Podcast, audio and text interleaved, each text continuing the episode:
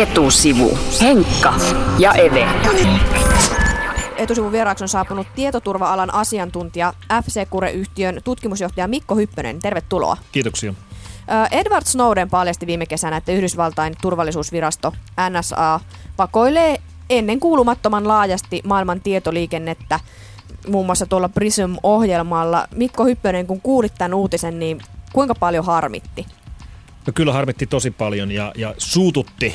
Oikeastaan mitä enemmän tässä on opittu siitä, että miten röyhkeästi Yhdysvallat väärinkäyttää asemaansa verkossa, niin sitä enemmän suututtaa. No kuinka meitä konkreettisesti vakoillaan? Sanotaan, että tänässä on todellakin kaikkialla, on tämä Prism-ohjelma ja niin edelleen. Käytetään erilaisia laitteita. Kuinka meitä konkreettisesti vakoillaan?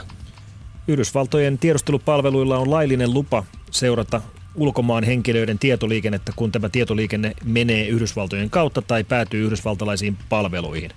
Ja tämä, että seurataan ulkomaisten ihmisten tietoliikennettä ei kuulosta niin kauhean pahalta ennen kuin tajua, että me olemme niitä ulkomaisia ja me käytämme niitä yhdysvaltalaisia palveluita, kuten Googlea ja Facebookia ja Twittereitä ihan koko ajan. No kun mä oon just tollainen tavisnettikäyttäjä, että käytän Facebookia, Instagramia, Twitteriä, Gmailia. Mitä tietoja NSAlla on musta?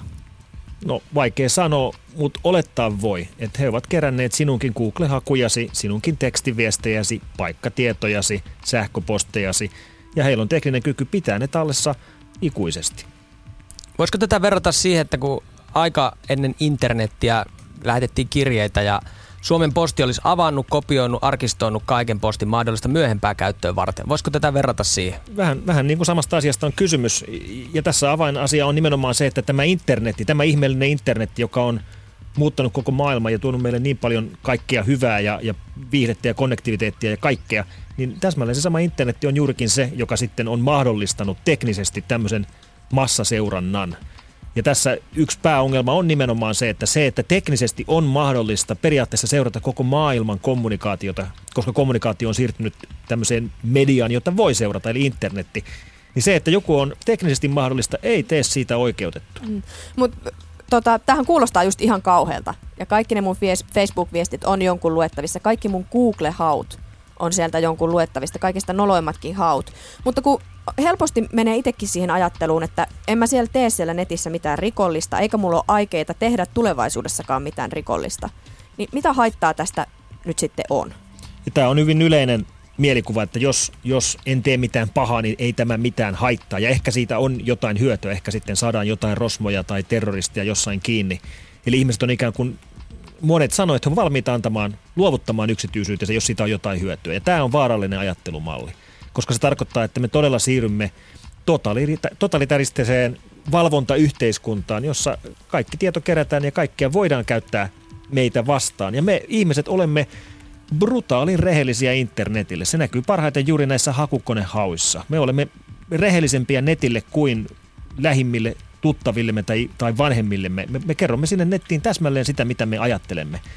Ja ei minullakaan ole mitään salattavaa. En minäkään tee mitään rikoksia, mutta en minä silti halua väen väkisin vapaaehtoisesti antaa tietojani tiedustelupalveluille ja vielä vähemmän ulkomaisille tiedustelupalveluille. Ja täytyy muistaa se, että me emme tiedä tulevaisuuden johtajista ja, ja tulevaisuudesta yhtään mitään, vaikka nykyhetken – johtajiin Yhdysvalloissa tai jossain muualla ehkä voi jollakin lailla luottaa, niin entä sitten 10 tai 20 vuoden kuluttua? Ja nämä tiedot on kyllä tallessa. No, mutta toisaalta mehän itse avataan omaa yksityisyyttä koko ajan, just Facebookissa ja Twitterissä ja niin edelleen.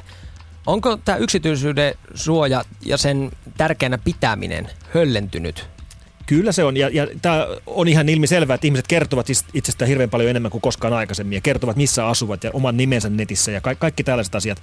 Mutta se on ihan eri asia. Tämmöisen tiedon seuraaminen ei liity siihen valtiolliseen vakoiluun. Valtiollinen vakoilu ja nettiurkinta keskittyy siihen, että kerätään niitä tietoja, mitä me emme anna julkisuuteen. Mm. No, mutta meitä vakoilee tuolla verkossa kuitenkin meidän ystävänä pitämämme Yhdysvallat. Ja väitän, että suhtautuminen tähän vakoiluun olisi erilainen, jos me tiedettäisiin, että Venäjä vakoilee meitä.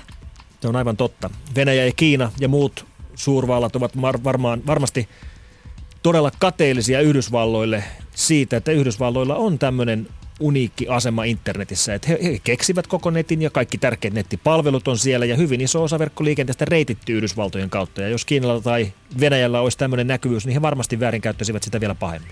F-Secure-yhtiön tutkimusjohtaja Mikko Hyppönen, mistä me todella tiedämme, että esimerkiksi Kiina ja Venäjä ja Ranska ja Saksa tai vaikka vaikka Ruotsi, jonka läpi tietoliikenteemme menee, mistä me tiedämme, että he eivät lue näitä samoja tietoja. Onko se Yhdysvallat se kaikista pahin? No kyllä varmasti nämä muutkin yrittää, mutta kun eivät he näe läheskään, kun, tai he näkevät vain murto-osan siitä liikenteestä, minkä Yhdysvallat näkee. Ja tämä tosiaan näkyy hyvin siinä, kun katsot, missä itse surffaat. Kuinka usein käyt ruotsalaisilla webisaiteilla verrattuna kuinka usein käyt yhdysvaltalaisilla webisaiteilla. Liian vähän Aftonbladetin sivuilla selkeästi. Niin, Siellä olisi vähän Kiinasta. turvallisempaa. Käytkö, Kiinassa usein? Veipon sivut on jäänyt käymättä kyllä. Kun sä Mikko Hyppönen oot kansainvälisestikin julkisuudessa arvostellut Yhdysvaltain ja NSTn toimintaa, niin miksi, miksi oikeastaan vaan, että miksi sä haluat niin voimakkaasti olla siinä esillä ja pitää tätä aihetta esillä? No mä suhtaudun siihen henkilökohtaisesti. Mun mielestä on selvää, että, että kaksi tärkeintä meidän sukupolvemme keksintöä, ne, ne kaksi asiaa, jotka meiltä jää niin kuin jälkipolville, ne kaksi asiaa, jotka kirjataan historiankirjoihin 200 vuoden kuluttua, että mitä tapahtui vuosituhannen vaihteessa, niin se on internetti ja kännykät. Nämä on niin kuin ne kaksi tärkeintä asiaa, mitä meiltä jää. Ja molemmat, sekä internetti että kännykät, on suunniteltu ihan muuhun käyttöön, mutta nyt niitä käytetään hyvin tehokkaasti meidän valvontaan, meidän kontrolliin. Eli internetistä on tullut valvonnan väline. Ja mun mielestä tämä on väärin ja tämä on ylilyönti ja sitä vastaan pitää taistella. Okei, me tiedetään, että Yhdysvaltain tiedusteluviranomainen NSA valvoo neti, nettiä ja vakoilee sitä erilaisilla ohjelmilla ja meitä kaikkia vakoillaan. Mitä konkreettista haittaa tästä vakoilusta on ollut ja kenelle? Tämä NSA ja sen kumppaneiden toiminta voidaan oikeastaan jakaa kahteen ryhmään. Siellä on tämmöistä suunnattua vakoilua ja sitten massa vakoilua. Suunnattu vakoilu tarkoittaa, että on joku tietty henkilö, tietty taho, tietty organisaatio, josta on kiinnostunut. Vaikka nyt jonkun vihamielisen valtionjohtajat tai, tai epäilyt terroristit tai jotkut sotilasjohtajat muissa maissa, jotka on nimettyjä tiettyjä tahoja. Ja sitten on massaurkinta, joka kohdistuu kaikkiin. Ja tämä ensimmäinen laji on aika helppo ymmärtää ja helppo hyväksyä. Esimerkiksi se, että vaikka nyt Brasilian presidentin tai ö, ö, Saksan liittokanslerin Merkelin puhelinta kuunneltiin, vaikka se oli iso uutinen, niin se ei kyllä ole yllättävää. Kyllä varmasti liittokansleri Merkel tietää, että hän, hän on vakoilun kohde. Ehkä hän oli yllättynyt, että se oli jenkit, jotka häntä vakoili, mutta, mutta tämä on tavallaan paljon hyväksyttävämpää kuin se, että täysin sivullisten normaalien syyttömien ihmisten liikennettä seurataan. Ja pääsyy siihen, miksi sitä tehdään, on tosiaan vaan se, että se on nyt teknisesti mahdollista, kun on tämä netti. No olisiko se susta hyväksytympää, jos se... Ö, jos ei seurattaisi täysin syyttömien ihmisten netin käyttöä, vaan esimerkiksi jos menisi tota, jonkinlaisen rikosoikeudellisen prosessin kautta tuomioistuimesta syytettäisiin ihmisiä jostain rikoksesta ja sen jälkeen alettaisiin seuraa netin käyttöä. NSA-seurantahan ei yleensä liity rikostutkintaan ollenkaan, vaan vakoiluun. Eli eihän esimerkiksi Angela Merkeliä epäillä mistään rikoksesta. Häntä, häntä vaan halutaan seurata, koska hän on tärkeä ihminen. Ja, ja, mutta joka tapauksessa tämä, että on niinku tietyt nimetyt hyväksytyt kohteet, että on joku, joku syy seurata ihmisiä, niin kyllä tämä on, on, on hyväksyttävää. Sitähän tiedusteluorganisaatiot aina on tehnyt. Voiko olla, että yksi näistä kohteista on Mikko Hyppönen, koska olet kansainvälisestikin kritisoinut paljon tätä NSA-vakoilua? Niin justiinsa, ei pitäisi kritisoida vakoilua, ettei joudu vakoilun kohteeksi.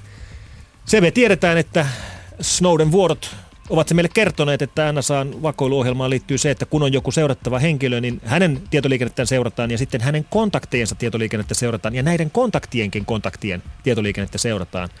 Ja kun nyt paljon tulee hengattua verkossa, esimerkiksi vaikka nyt Wikileaks-porukan kanssa, että kun on heidän kanssaan kommunikoinut, niin varmaan se tarkoittaa sitä, että minun tietoliikennettäni seurataan. Ja nyt kun me olemme tässä samassa studiossa, niin varmaan nyt sitten tekin olette tämän piirissä. no voiko sitä mitenkään konkreettisesti todentaa, että vaikka minua tai nyt sinua erityisesti Mikko Hyppönen NSA seuraisi? Ei varmastikaan voi, ja sepä tässä onkin pelottavaa. Me emme oikeastaan tiedä, mitä meidän tiedostamme kerätään talteen, emmekä me tiedä, mitä niillä tehdään. Mm. No, etusivun vieraana on siis tietoturvayhtiö F-Securen tutkimusjohtaja Mikko Hyppönen. No mitä me voidaan tehdä sitten tälle asialle? No, Mutta kun nousta parikaadeille, no, saada se, kaikki NSA peräämme. Eikö se on jo meidän perässä, mutta siis vielä enemmän. Ei se parikaadeille nouseminen ole mikään huono idea. Se voi olla itse asiassa ehkä kaikkein tehokkain tapa vaikuttaa tähän asiaan. Siis se, että, että ei vaan yritetä kiertää näitä teknisin keinoin ja käyttämällä salauksia ja torverkkoja ja muuta, vaan että todella vastustetaan tätä. Ei tätä asiaa tarvitse hyväksyä. Kyllä tästä voi olla vihainen. Kyllä tähän voi ottaa kantaa ja tämä vaatii poliittista muutosta. No kun sä sanoit jo, että tämä on niinku totalitarismia, enemmän kuin mitä Orwell osasi kuvitellakaan, olet aiemmin sanonut. Miksi Mm. me ei nousta parikaadeille? Miksi meitä ei kiinnosta? Varmaan asiat on liian hyvin. Ihmiset kokee, että tämä ei ole tärkeää. Ja tässä tavallaan niin kuin hyväksytään se, että, että kun nykytilanne on näin hyvä, niin me olemme valmiita antamaan pois oikeuksiamme.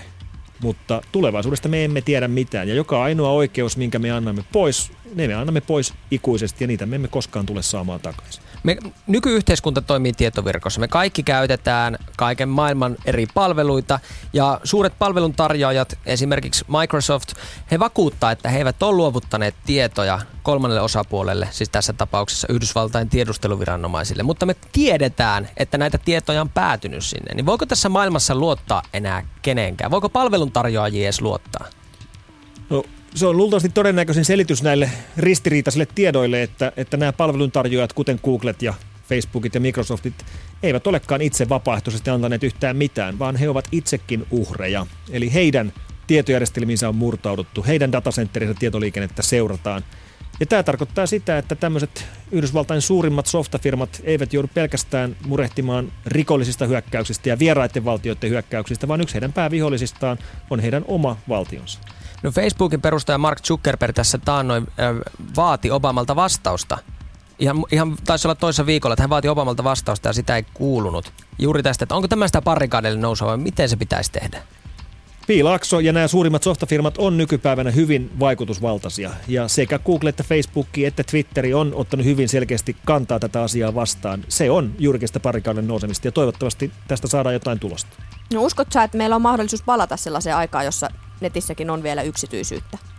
Uskon ja haluan uskoa. Uskon itse asiassa, että netti on vielä ihan lapsen kengissä. Netti tulee olemaan vuosisatojen ajan merkittävä voima ja ei ole kauhean yllättävää, että näinä ensi vuosina tulee tämmöisiä ylilyöntejä suuntaan tai toiseen. Niin, että nyt ollaan vasta vielä alussa netin kehityksen suhteen. Juuri näin. No miten se paluu siihen yksityisyyteen tapahtuu? Se tapahtuu niin, että pannaan Yhdysvaltain vakoiluviranomaiset takaisin kuriin. Ne ovat kasvaneet jättimäisiksi miljardibudjeteilla kymmeniä tuhansia ihmisiä työllistäväksi monstereiksi, jota kukaan ei hallitse. Ne pitää panna takaisin kuriin. Kuka sen tekee? Sen tekee Yhdysvaltain presidentti ja kun nykyinen presidentti sitä näin ei tee, niin toivottavasti sitten seuraavat.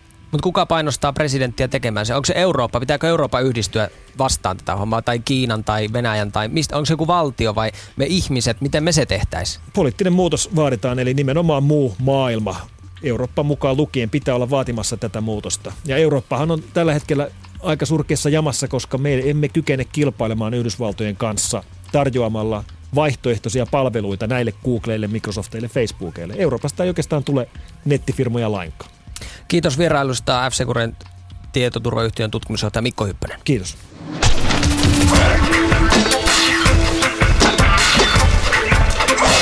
Etusivu. Henkka ja Eve.